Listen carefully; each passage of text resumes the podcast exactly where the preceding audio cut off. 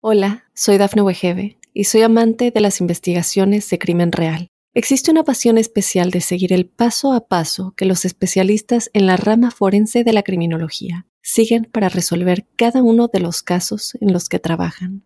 Si tú, como yo, eres una de las personas que encuentran fascinante escuchar este tipo de investigaciones, te invito a escuchar el podcast Trazos Criminales con la experta en perfilación criminal, Laura Quiñones Orquiza en tu plataforma de audio favorita.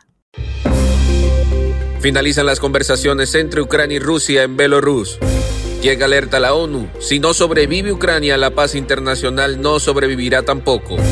Avión de la Fuerza Aérea Mexicana enviado para trasladar a los mexicanos en Ucrania ya se encuentra en Rumanía. Estados Unidos vuelve a instar a los estadounidenses a no viajar a Rusia. Desde el jueves las tropas rusas se desplegaron en diversas ciudades de Ucrania, dejando decenas de soldados y civiles muertos a su paso. Más de 115 mil personas han cruzado la frontera de Ucrania a Polonia desde el comienzo de la invasión rusa. Bienvenidos a nuestro especial de invasión de Rusia a Ucrania en Mundo Now. Уважаемые друзья, президент Беларуси просил встретить вас, приветствовать и обеспечить максимально вашу работу. Las conversaciones entre Rusia y Ucrania finalizaron en Belarus y las dos partes han regresado a sus capitales para celebrar consultas, según declaró la prensa Mikhailo Podolik, asesor del presidente ucraniano tras las conversaciones. Dijo que las delegaciones ucranianas y rusas celebraron la primera ronda de negociaciones. Su objetivo era discutir el cese del fuego y el fin de las acciones de combate en el territorio de Ucrania. Las partes han determinado los temas a los que se trazaron ciertas eh, decisiones. Para que estas decisiones se apliquen como hoja de ruta, las partes volverán a celebrar consultas en sus capitales. Las partes discutieron la celebración de otra ronda de negociaciones donde estas decisiones pueden desarrollarse. En los últimos momentos se han escuchado tres grandes explosiones en Kiev. Basta ya, los combates deben cesar, lanzó el secretario general de la ONU Antonio Gutiérrez tras la apertura este lunes de la sesión extraordinaria de urgencia de la Asamblea General, en que decidirá si condena o no la invasión de Rusia a Ucrania tras el fracaso del Consejo de Seguridad. Si Ucrania no sobrevive, la paz internacional no sobrevivirá tampoco, y que no nos sorprenda si fracasa la democracia, dijo el embajador ucraniano ante la ONU Sergei ya. Salven a Naciones Unidas, salven la democracia y defiendan los valores en los que creemos, imploró en un grave discurso.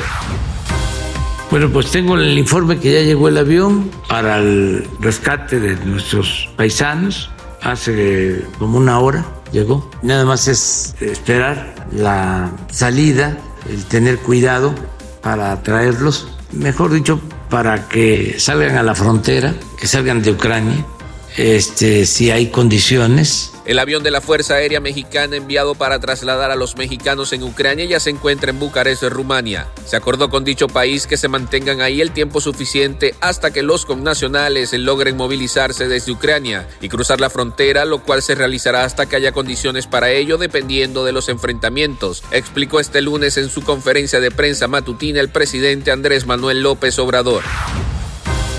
El Departamento de Estado de Estados Unidos volvió a instar a los estadounidenses a no viajar a Rusia este lunes, citando el ataque no provocado e injustificado de las fuerzas militares rusas en Ucrania.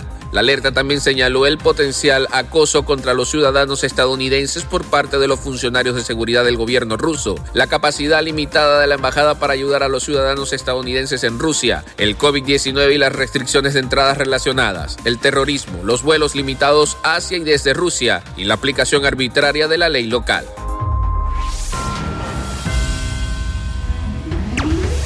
Recuerden que estas y otras informaciones las pueden ampliar en la www.mundispánico.com. Yo soy Alfredo Suárez, me despido, hasta otra oportunidad.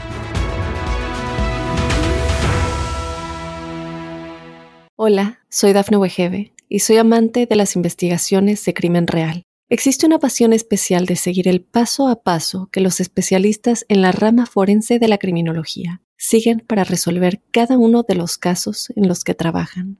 Si tú, como yo, eres una de las personas que encuentran fascinante escuchar este tipo de investigaciones, te invito a escuchar el podcast Trazos Criminales con la experta en perfilación criminal, Laura Quiñones Orquiza, en tu plataforma de audio favorita.